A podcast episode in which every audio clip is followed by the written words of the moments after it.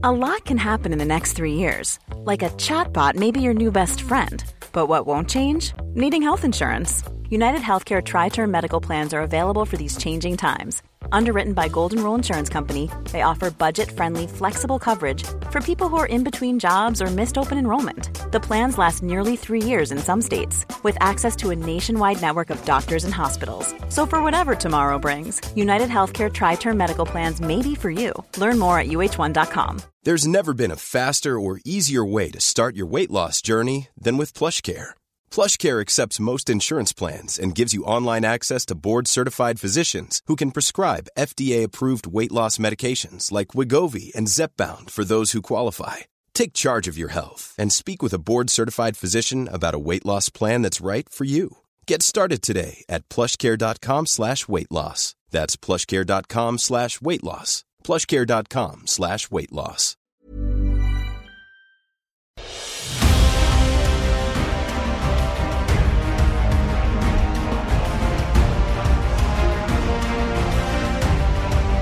Fantastic Pixel Castle and Frog Pants Studios presents Word on the Street with Greg Street and Scott Johnson.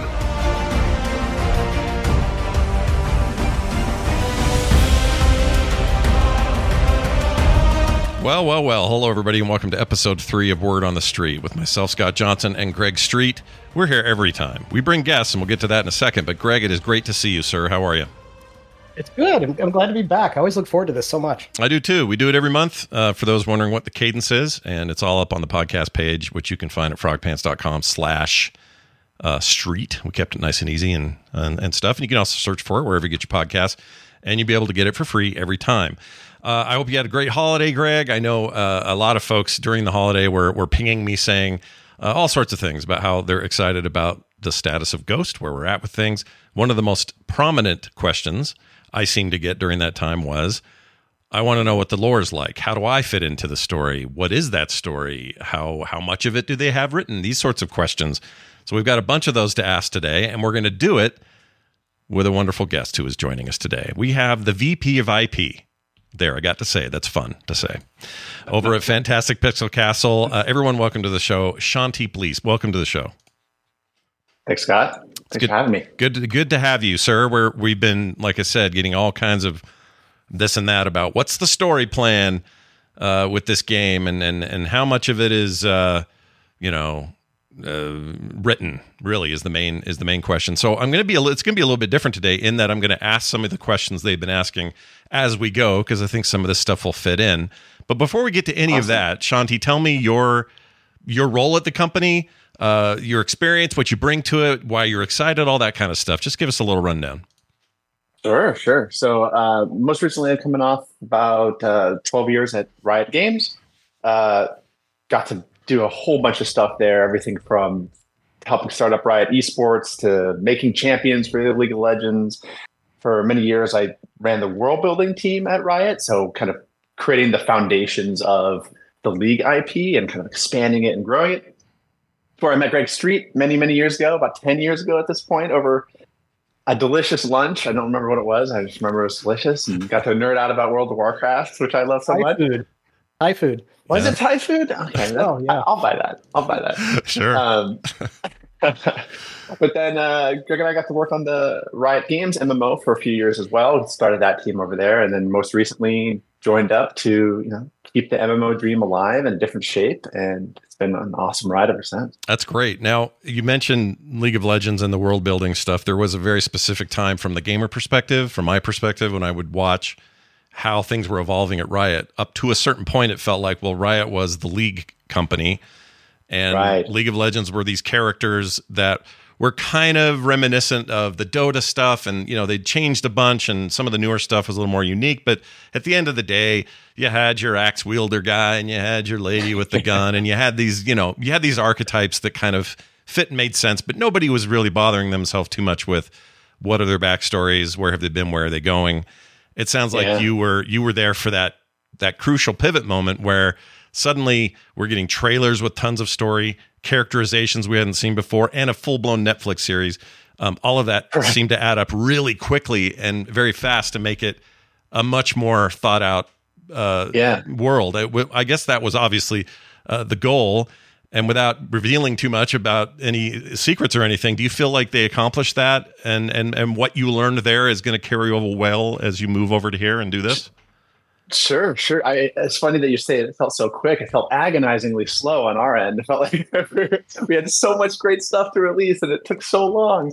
Um, yeah, I think there's there's two elements to, to what you're what you're talking about here. One is creating this almost like foundation for a world where developers, writers, even players can have this kind of rich foundation to build upon and have natural stories and ideas and creativity kind of sprout out from it. That was a lot of the work that we did, and unfortunately, a lot of that never gets released to players. Like you don't see the beautiful art and awesome narrative write-ups that that the talent over there makes. But what you do see and you experience is kind of the outcomes of all that work, right?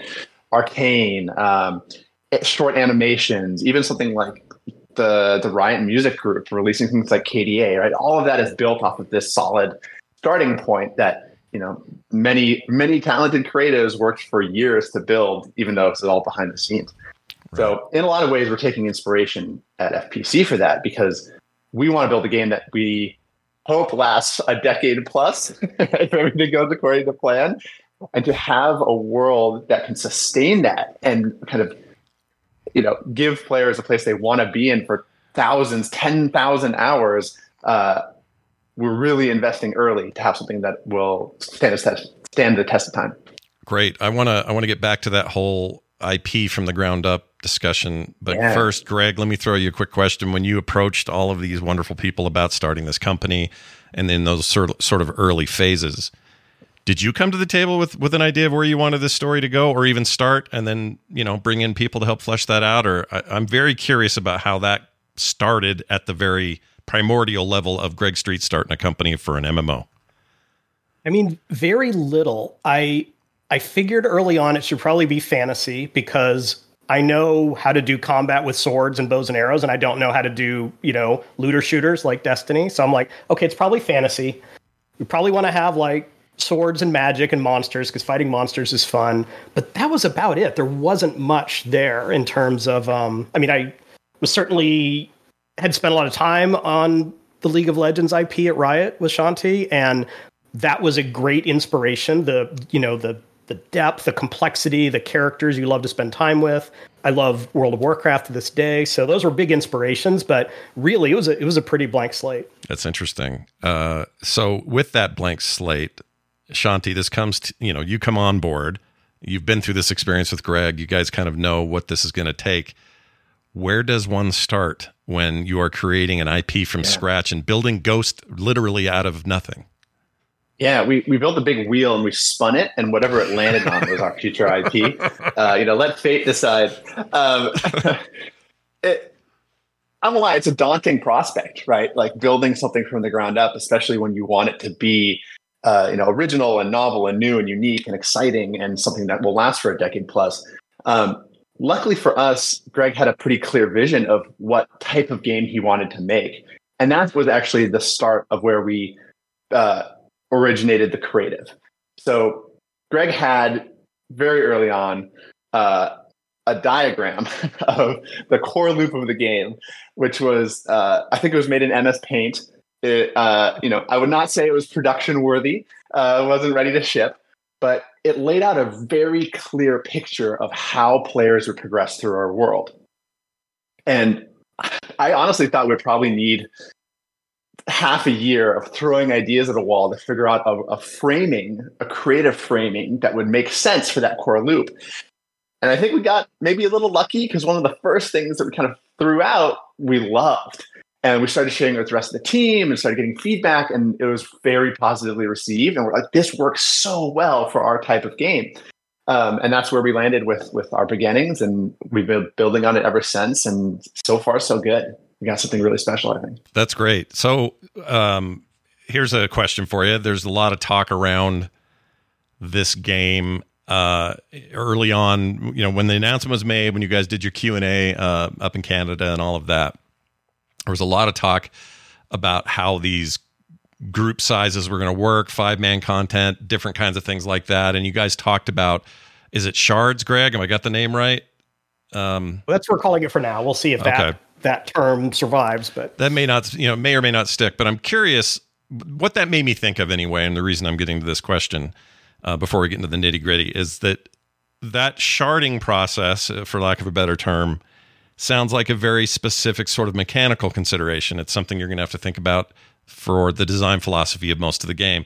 And then I started thinking of things like, well, what is grouping? What does actual combat look like? Which we'll have future episodes about uh, down the road and this sort of thing. I always come back though to all of those things are going to have to make the story work, or I guess the story is going to have to work within that framework. Make it work, yeah. Exactly. Yeah. So how how do you approach that? Is it is it a is it even a thing to worry about? Can you just write story regardless, or are you ever concerned like, well, if I do this with this character or this this uh, uh, faction or whatever your big choices mean, they're going to have trickle down effects on technical stuff, on art stuff, on all kinds of things. How do you how do you balance that as someone who does this? Yeah, I, mean, I think you're probably describing the greatest contributor to my lack of sleep in my life right now, and probably will be for the next few years. Uh, it's an incredible challenge, even outside of a multiplayer game, right? You talk to people who have worked on things like Mass Effect or Dragon Age, you know, like the kind of some of the seminal RPGs. Um, and crafting a great story is already hard. Crafting a great story that can be expressed through gameplay in a way that it all feels cohesive and organic and fun is even harder. Mm. Um, we have the the benefit of being a new IP, which maybe sounds almost counterintuitive because it's like you have so much to build. Yes, but you don't have the restrictions of working within an established IP. So if we need to dramatically change a part of our IP to accommodate for some new gameplay feature that we think is so fun and exciting, we can. If we're working in Star Wars IP, for example, which you know Star Wars is famous for having Bibles of guides to fill a library, right? They have a guide for the angles of door frames. Like, oh, you can't have it be this too angled this way because there's so much to to you know kind of already have in that IP you have to accommodate for, and we don't have that restriction, which is uh, freeing, if not, like I said, a little scary. Yeah, I, I imagine that actually is scary. But it, but because you're starting it, this is somebody else's worry down the road. It may still be yours down the road, but at yeah. some point, at some point, you and a team of people are going to be, you know, going, "Oh crap, we did that one storyline. That will make this." whole stretch that we're, we're talking about now it's going to make it null and void because we already killed off this character we already changed this magic or or whatever it is um, I don't know why I'm so interested in this workflow. Maybe it's because I really like automation video games and I like to have the most efficient, the most efficient logistics possible to the end game. Yeah. Um, but how do you how do you keep track of it all? Because at some point you are going to not spiral, but you're going to end up with a game that's big with expansions yeah. and new content being added, and you're going to have story stuff wrapped around all of that. Do you have your own personal way of doing that that you think will become the company standard? And and if so, what is what does that look like? Yeah. Right now it's that meme of the, you know, sunny always sunny in Philadelphia with the red string on the board and the crazy looking face. It's it's that right now. Um, uh, th- there's two things here that, that, that make it uh, two things you have to accommodate for when you're doing that sort of multi-year, multi-storyline planning within a game. One is you need to plant way more seeds than you'll ever actually harvest in terms of story. Mm. So, you know, if for a seasonal expansion pack, we're going to have 20 hours of story we need to plant the potential for 100 hours of story. Mm. because what will naturally happen is players will fall in love with a character or they want to know more and they want to spend more time in a particular part of the world. And if you have that foundational layer of potential stories you can then harvest that and it looks like you planned ahead. It feels like you planned ahead. It feels cohesive with the world. Mm. um, Warhammer 40k is a great example of a, of a company that does this with their IP, right? There's so many story leads that they leave sometimes for a decade, only to come in and pluck, and it feels so good as a as a fan. Oh, I agree. Um, uh, you mentioned, I mean, that's 40k is my kryptonite. I don't even play the tabletop game, but there is so much minutia, so much depth to where you can go, and it's it feels like it's fine if you say we're doing a game about orcs with a K. Here we go uh, they're yep. crazy, aren't they crazy? And then you can turn around and say, "We're doing a very serious space marine. It's the, you know, the Imperium is going to love. Imperium lover, lovers are going to like this." Uh, and then you can go do, you know, something about the Omnissiah and all the you know Yep. floating Yep. skull heads and everything, and you can do that pretty pretty freely, and then expand upon that. I guess that that that is kind of more my overall question. Will this? Do you hope anyway? This will be that kind of story where the depth is where we want to find it whenever we need to. Yeah. That sounds daunting though, because that's Yeah. stacks and stacks and stacks of information. Uh, I would love if one day we have the depth and richness of the Warhammer 40k for our IP. Mhm. That being said, it took them decades to get there, and if that's our goal for year one, we're never going to ship anything because that's you know we can't magically snap our fingers and make up for decades of of, of development time.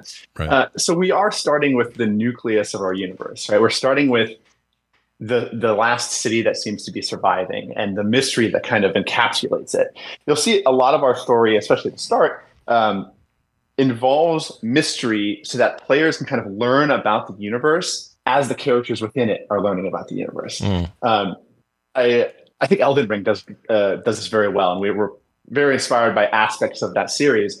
In that you'll get little snippets of wor- of, of world lore and an item description or the way a boss looks, and naturally you kind of feel that there is so much depth behind those two sentences on that sword. Um, that feeling doesn't mean you have to go read a novel to understand it. It means that it's there, and if you want to know more, you can. That balance, I think, is exactly what we're aiming for in our universe, and works really well with kind of an MMORPG genre.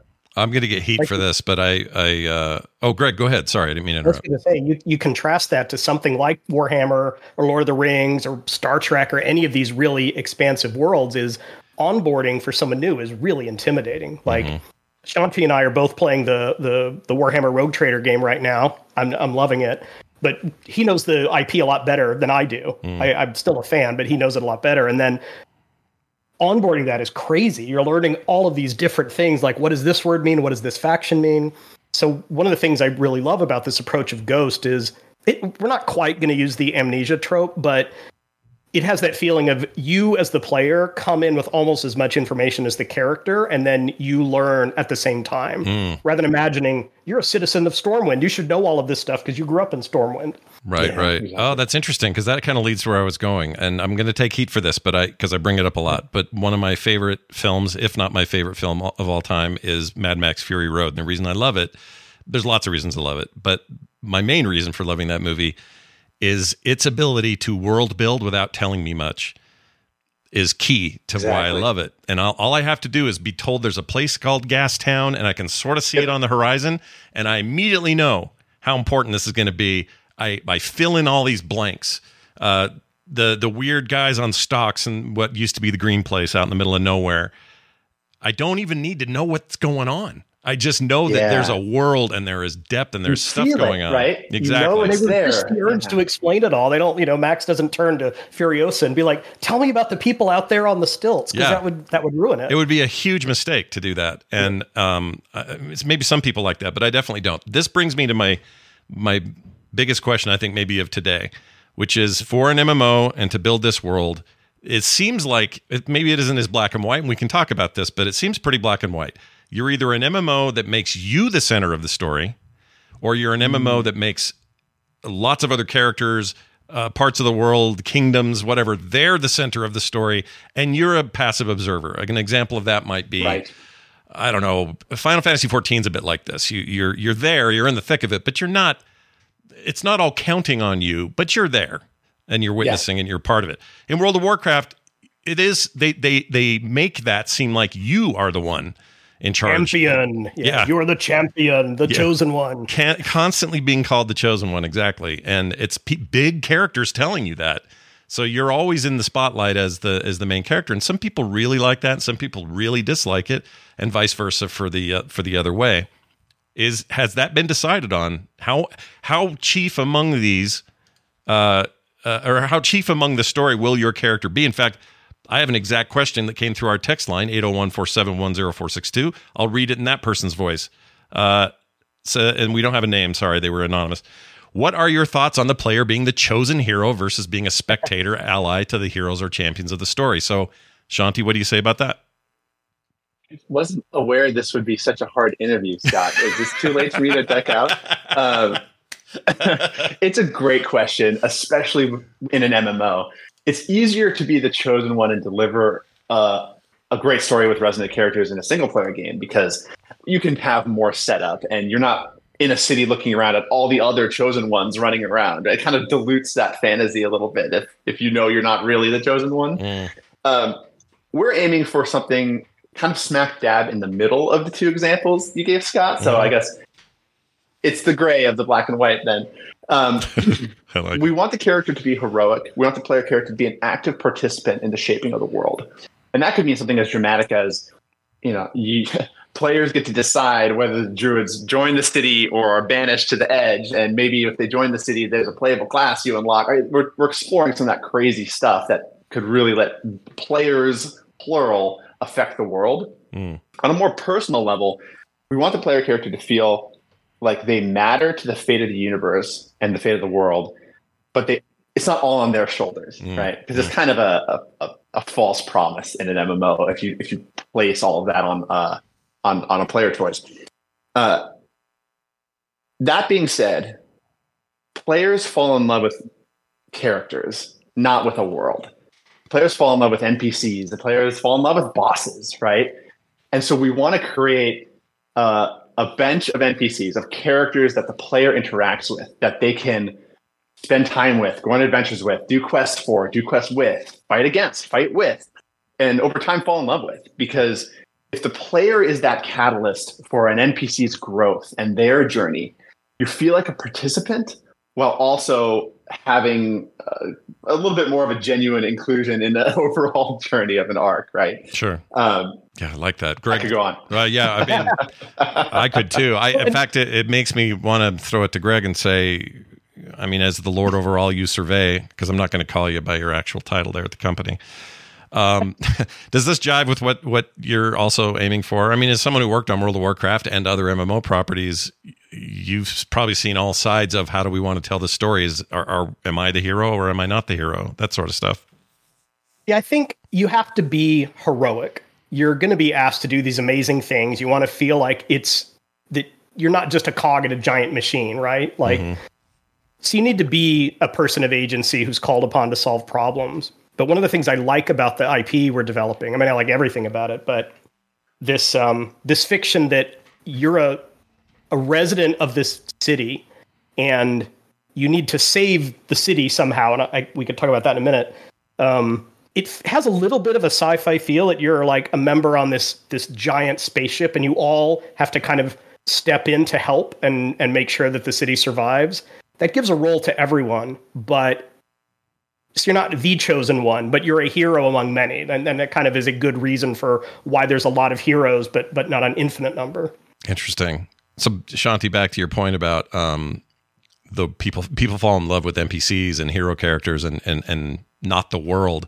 That was an interesting thing that you said, and it made my brain ask the question: Why do I love certain zones, or why do I love worlds of of uh, sure. of MMOs? And why did I think I love the world more than I like the people in it? And the answer is I don't think that I think I'm wrong. You know, I, I for example, the the old Thousand Needles in World right. of Warcraft was my favorite zone. And a lot of people are like, "What are you talking about? It's a desolate, awful place." And it was a you few. Like vulture? Yeah. I, I mean, there were a couple of things that were involved. One was I live in in Utah, which is full of beautiful desert canyon mm. business, and there so it go. reminds me of growing up, of traveling to these places, hiking, and all of that.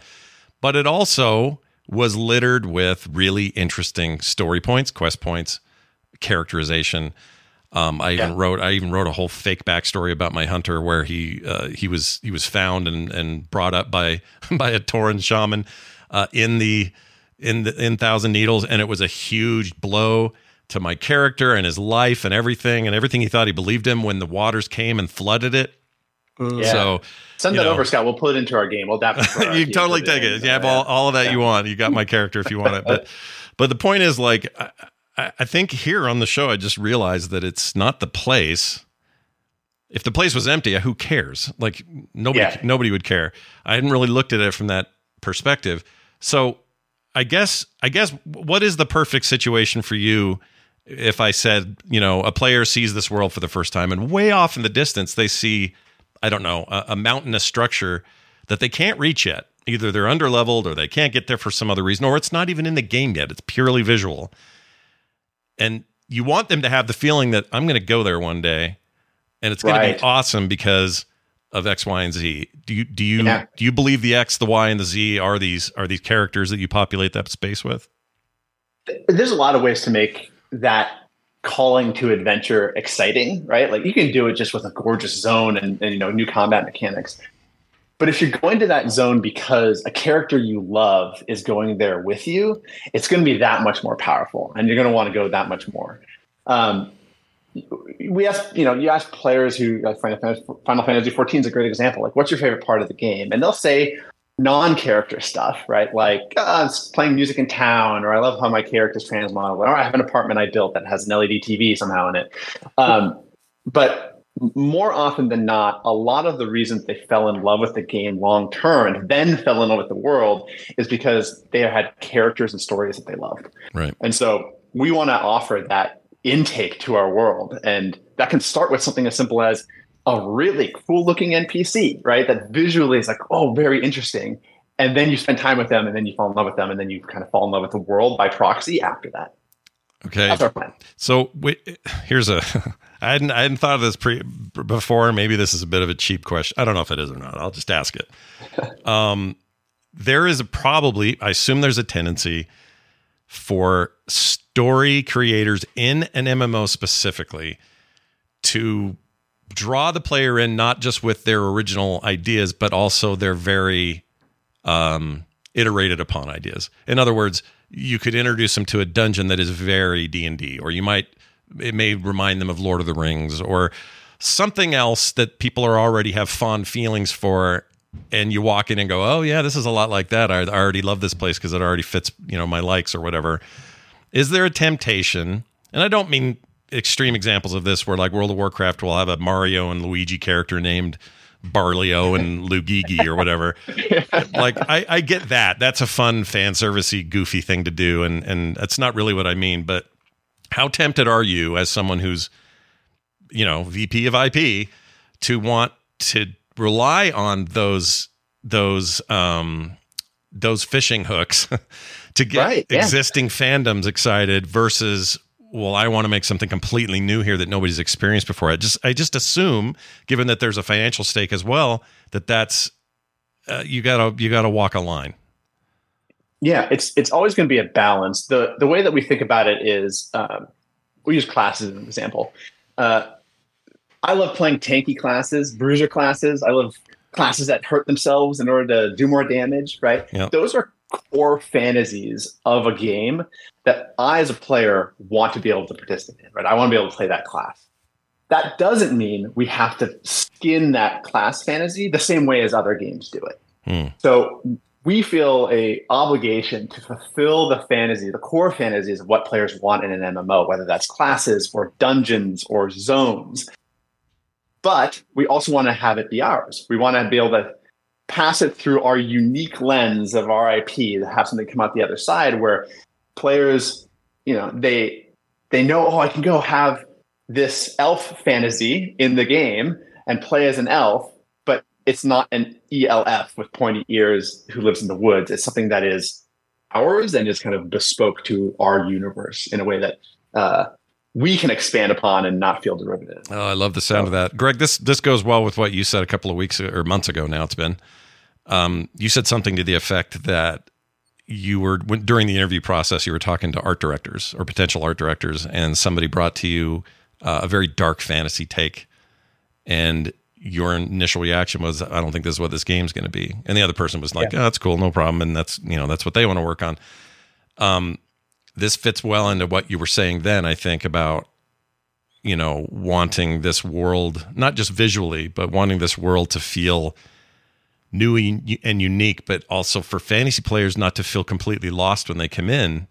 Um, thus far in the prototyping process, do you feel like you're achieving that? We, again, one of the things about a massive multiplayer game is you need a really big audience. And so I think both Shanti and I, our personal taste might go a little weirder and a little darker, and we have to catch ourselves sometimes of like, but we can't just make a game that's weird and dark. There are people out there that love cute and derpy or beautiful and mysterious, and so you have to come up with all of these different tastes that all feel like unified. And I think sometimes Yeah. where fantasy IPs fail is they they kind of ricochet from we're going to have this really dark, mysterious thing to like a pop culture reference.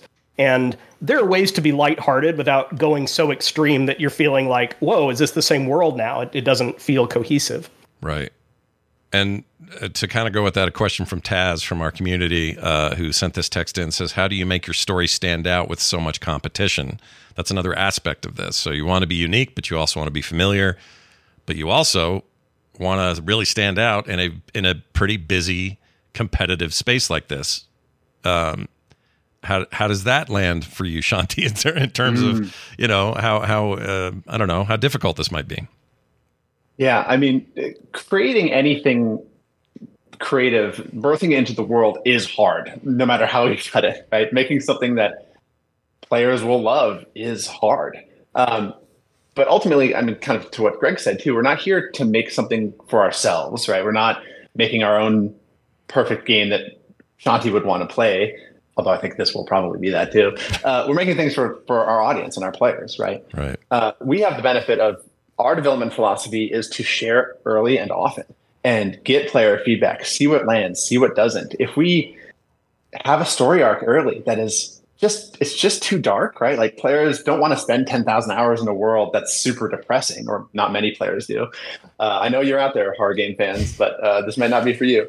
Um, we have the we have the benefit of being able to to change our tone to diversify what we're offering right and it goes back to planting a lot of seeds right if our depressing world ending dark ghost story uh, is too dark for what our players like and want okay cool we planted a lot of seeds that aren't that that we can then go pull on and and you know do something that's more aligned to the tastes of who we're here to serve Yeah, I notice some games will do this by having a, a dark ending to, uh, you know, kind of wherever you're at in the game. Final Fantasy did this really with the with the coming together together of all these elements and Shadowbringers, and then what did they do? They turned around and announced a vacation expansion coming out. yeah and that's a one way of doing it, right? It's one way of saying, "Oh, we've gone down a real dire road. Time for a break," and we can make that fun and also have a little bit of its own darkness. But it's you know, and we don't know yet because nobody's playing it. We know a little bit, but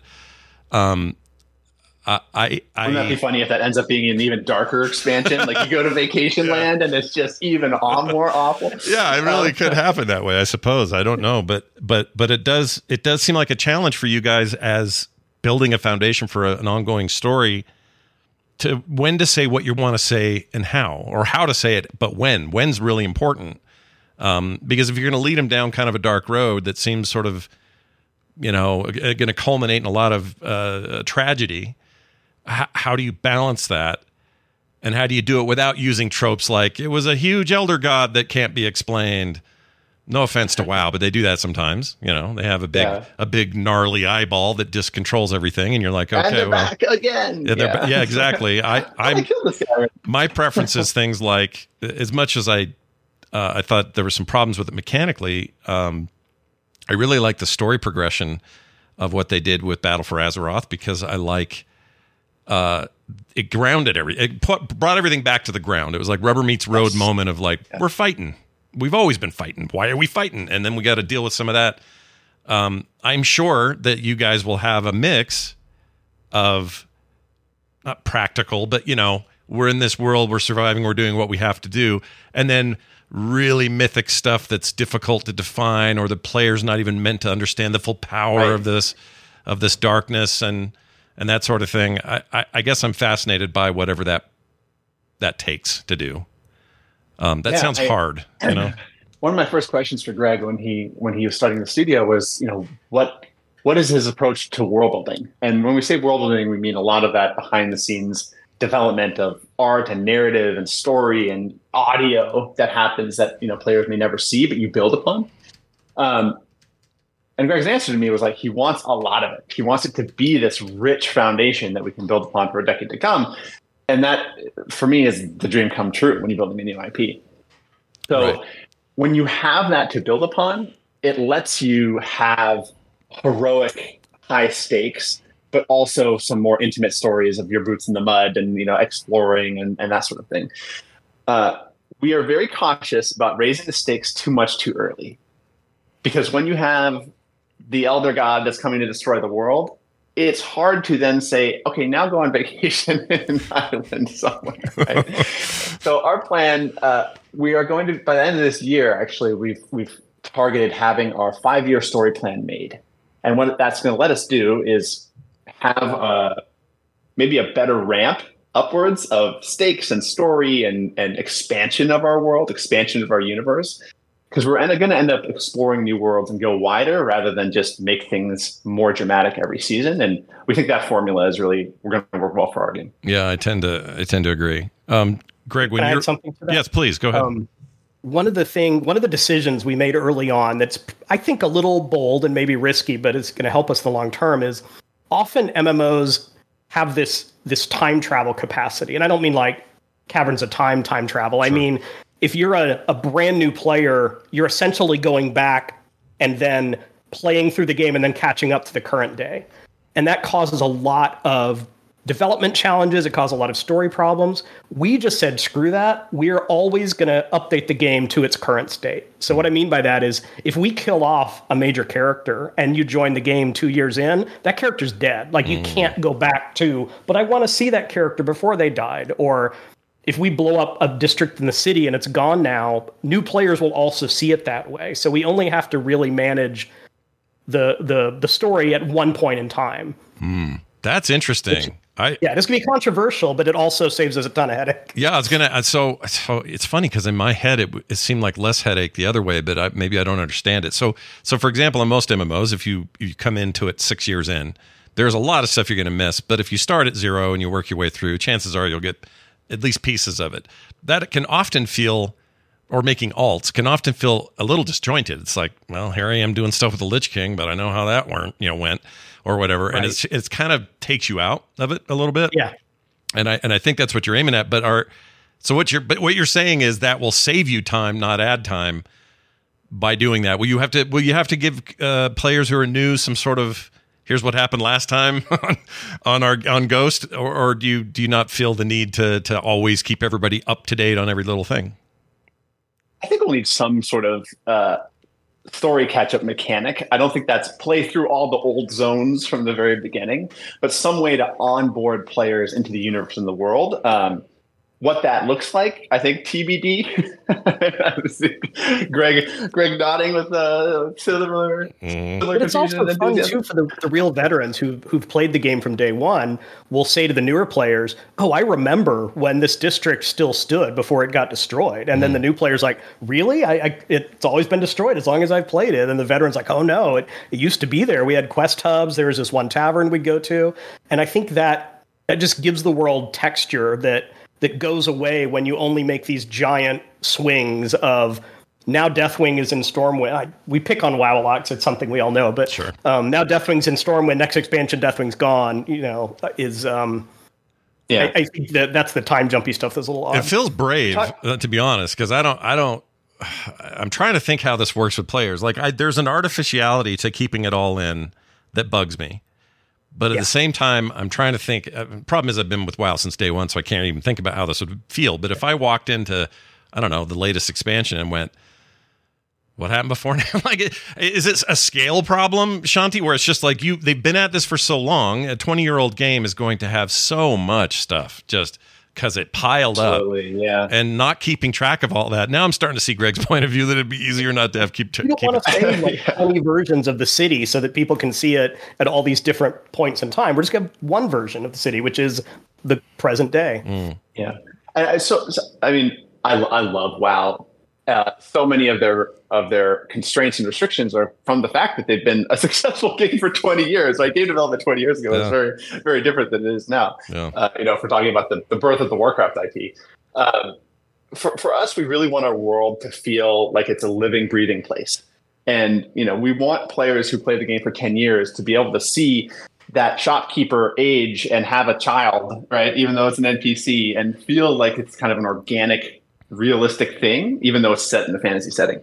Um, what the catch mechanic is for story, you have us on in a few years and maybe we'll have an answer for you there.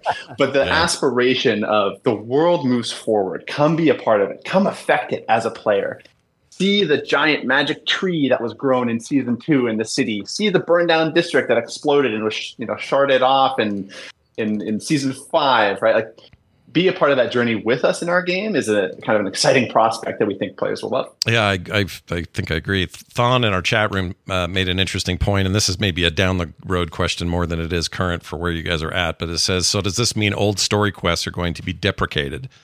Um, that's a very specific question, but if the world changes and uh, let's say a, a major villain dies, but when he was alive and rampaging, paging, you had three or four NPCs in this one town that gave you very specific quest orders that were about this guy and his terrible reign. Now you've yeah. suddenly got quests that mean nothing. So does that add a new wrinkle of pain in the butt for you guys or or or yeah. you know like what do you do with those people do you go back give them quests that are just different uh, or or quests that acknowledge well now that we're that that guy's in the past but i still need those 15 chicken eggs or you know whatever it might be this where I, we, the quest are just gone we, uh, like, yeah this is uh, this is why it's controversial because we know there'll be players that say but i really want to i really want to see the you know the the wrathgate um, quest, or I really want to experience the Lich King when he was still alive. Um, yeah, for us, those quests would probably just go away. Like that was a chapter two quest. Now everyone's doing chapter three quests. Those they would be deprecated. Mm. And if you, I don't know, if you logged out halfway in between the quest, I don't, we don't even know if we're gonna have like quest in your quest log, but if whatever our equivalent of that is would just be gone because that's that already happened and sorry you missed it but now come and and see what's going on today. You're also developing Scott, this, in a in this is a, the point in the con this is part of the part of the podcast scott where we say we're very early in development and disclaimer a lot of this gets changed please don't be too bad. Yeah, maybe yeah. wrong. I'm the first to admit this may be a dumb idea. Well this it, the... it does save us a lot of the the challenge of having to go back and fix like oh well we're this this quest giver sends you to get 15 eggs from this boss that's now dead. What do we do? It's like well the quest is just gone. We'll make yeah. a new quest. Yeah. And that's a you know another a great time right now to reiterate what this show's whole purpose is. The purpose of the show is is transparency. As things are being transparentized meaning it could change in a week a month a year and we'll tell you. Like that's the idea. We're, we're not we're we're not holding back. We're not keeping things secret you guys are talking about your process. If it changes, it changes. If it doesn't, it doesn't. But this is part of that process, which I think is so much fun to watch. Um, I have a, a, comment on keeping it secret. That's a really interesting part of the IP development because we are super transparent and we are fine talking about any aspect of the game. And down the road, when we have 20 classes, we'll be able to come out and say, guess what? That class is gone. We're replacing it with a new one. Mm-hmm. One of the places where we have to be really careful about how much we share is the story because finding out what happens is a major motivation for playing the story. And if Shanti and I came out on this podcast and gave you a bunch of the big secrets, you know, we're, we're really weakening the the experience that players are are um, going to experience. So mm it's a challenge for us, particularly on storytelling, of like, well, wait, can we talk about this? Should we talk about this yet? Should we keep that in our back pocket because it's mm. supposed to be a big reveal? Sure. And that's like the one part of the game where we have to be a little cautious. Yeah, I think that makes sense, and will definitely make sense to listeners and players uh, as as we get closer to actual story beats. But here's here's an interesting uh, point I wanted to make about that. The we now live in a time. I mean, let's go back to 2004. What, what was the time that lived in? Well, the web wasn't anything like it is today. Uh, mm-hmm. very early. We didn't even have YouTube yet. YouTube was not quote unquote invented yet. Um, we didn't have things like Wowhead. We didn't have all these resources. And now we not only have that, it's a standard part of all game discussion in every possible way. So it seems like even though you guys may have a huge chunk of an expansion that you no longer are showing in the live game, that stuff never dies. It's on YouTube forever and everybody can go find it. And they're like, oh, I never, I didn't get to do that raid. I'm going to go look at it, and they can. Uh, it seems like this is the right approach given the time we're in. Now, some people, including in the chat today, are saying, I really don't like leaving the game to find things out. And that may be more about class work or min maxing your character or something like that. But but to to catch up on that lore, that seems like a place that that would live. Even if it, even if that just means it's a place that's a resource on your website that just says the story right. so far or whatever. Right. Yeah, and you guys are okay with that, right? That seems like a decent way to do it given the world we live in now. Yeah, it may even be a, a manifestation inside the game, right? Like we had we had an early idea of, of, you know maybe there's a tome in your base or you know that you can access from the menu that has a history of what your character did in the world right and we do a little tech magic and we have your character actually in 2d MoGraph you know black and white pages a la you know Diablo 3's art mm-hmm. um, y'all remember those those those oh, MoGraph yeah. cutscenes back back then oh, yeah. uh, we're too early to obviously commit to something like that, but we love the idea of having that living history both be manifested in the world with the you know blown up district and the giant tree, but also something a little bit more personal that players can go back to and, and have that attachment to. Uh, Greg, here's one for you that just popped into my head. It's based on something someone said in the chat, but somebody sort of said, I think in kind of a joking way, well, one one day they'll just spin up some sort of classic servers for their game, um, and uh, whether they think players really want it or not or whatever, there's lots of jokes we could make about that, but. But do you have to think about that ahead of time, Greg, at all? Or have you thought about this idea that down the road sometime you may have a sizable portion of the player base that are like, bring back the game up through the second expansion. It was the best it ever was, even though maybe objectively it isn't. But to them, their nostalgia, their nostalgia sits at a very specific place, and they want to be serviced there. Do you have to think about that this early, or are we not worried about it? No, we one of the one of the wonderful things about having this team, which is a very veteran team with a lot of MMO experience, is is people think about that at this early. Um, we were constantly frustrated on World of Warcraft because there was one version of the database. And honestly, part of the reason it took them so long to be able to make the classic servers is there was one version of the database. They didn't have a way to, to fork it off. So if I went to the database and I changed the stats on a character, like that was it. That was now live. Hmm. Um, so we're not going to set up our, our, our game like that. And any modern game would make the same decision based on having experienced what games did before. And so all throughout, we have um, often engineers, sometimes designers will say, oh, but let's architect this in such a way that we don't lose the information. If we ever want to go back, we have the old content. You know, it's it's saved off somewhere. If we want to remember what something was like or just want to bring it back, that's just one of those like hindsight is twenty twenty. Like even if if Blizzard was rebuilding WoW from scratch, they would make that decision today, just having experienced it. Yeah, and I I I mean the job of the engineering side of of this company is just that to think ahead on those things and to yeah. put those forward and say, Mr. Street, whatever they call you, they say, look, we want to we want to make sure that this data is okay in ten years. Uh, we have this idea, and uh, that makes sense. I am actually looking forward to episodes two where we talk to them. I'm more of a story guy, but I am fascinated by how the engineering team. It's a little bit like sales and production, right?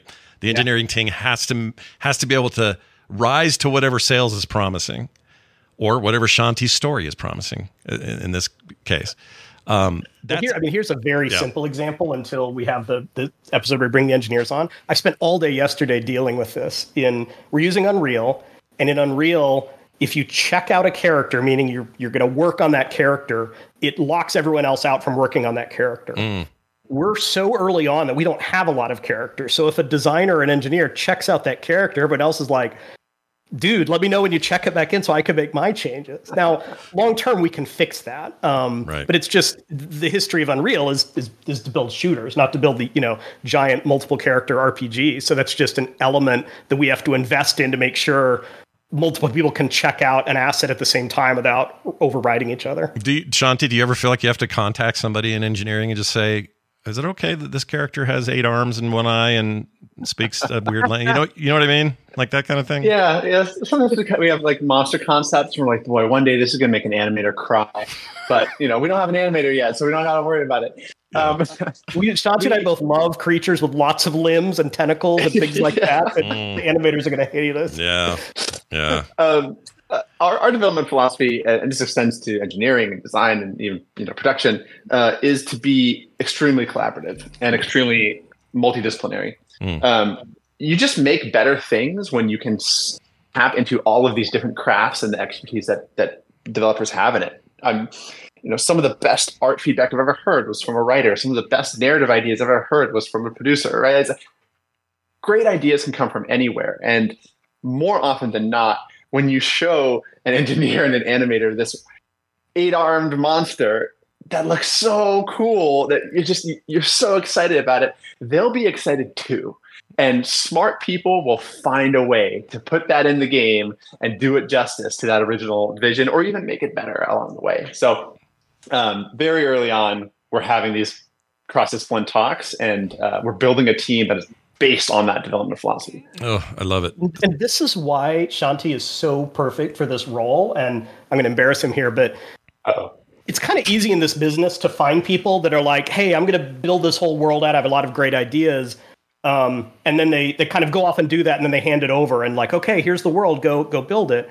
Shanti brings the team together and lets people get excited, and you know he has no ego. Everyone collaborates. He's fine making like calls, but also um, everyone is like excited to work with him rather than I'm gonna I'm gonna hand this down from on high, and you better not question it. Yeah, it seems like a good team philosophy from the top down, so that everybody's comfortable saying too many arms on that guy, Shanti. Back yeah. back up on that dude. Yeah.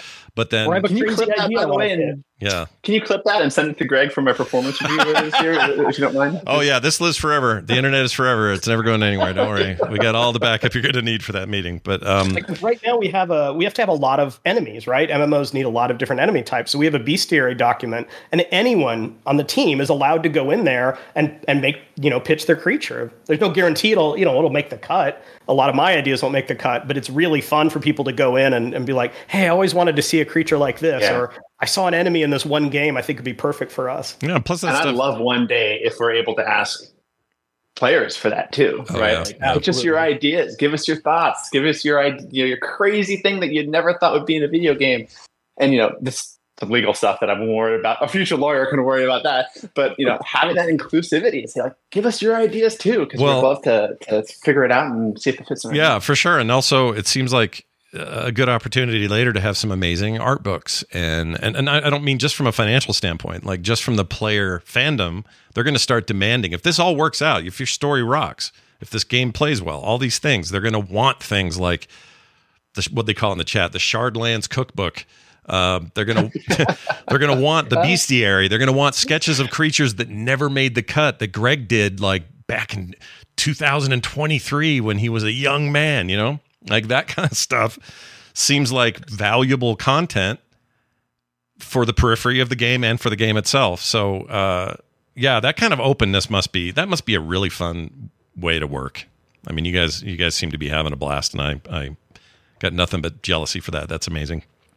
Um, to close things out here a little bit, I, I do hope that one day we'll get Shanti back as we get a little further into story development.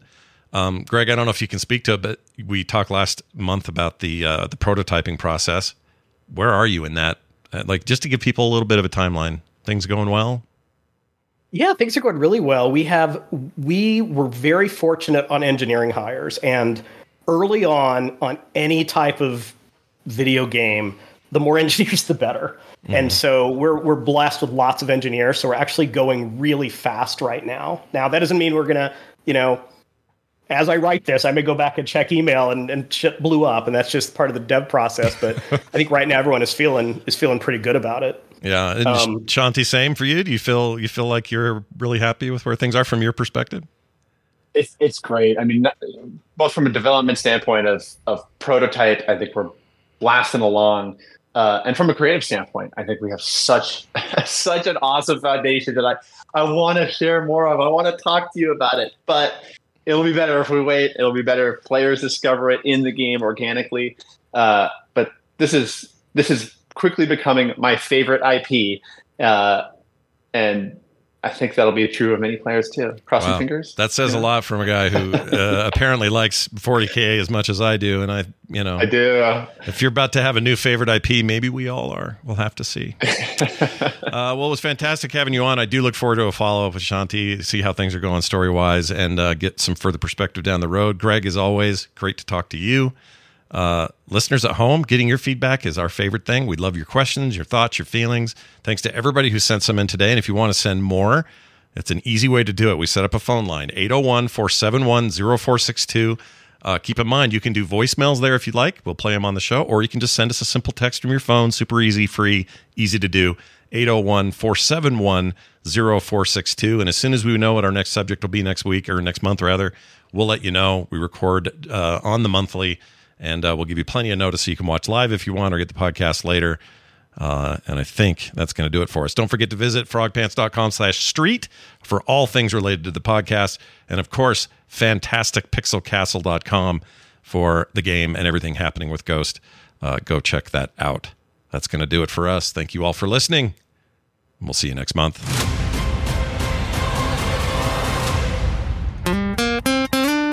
Get more at frogpants.com.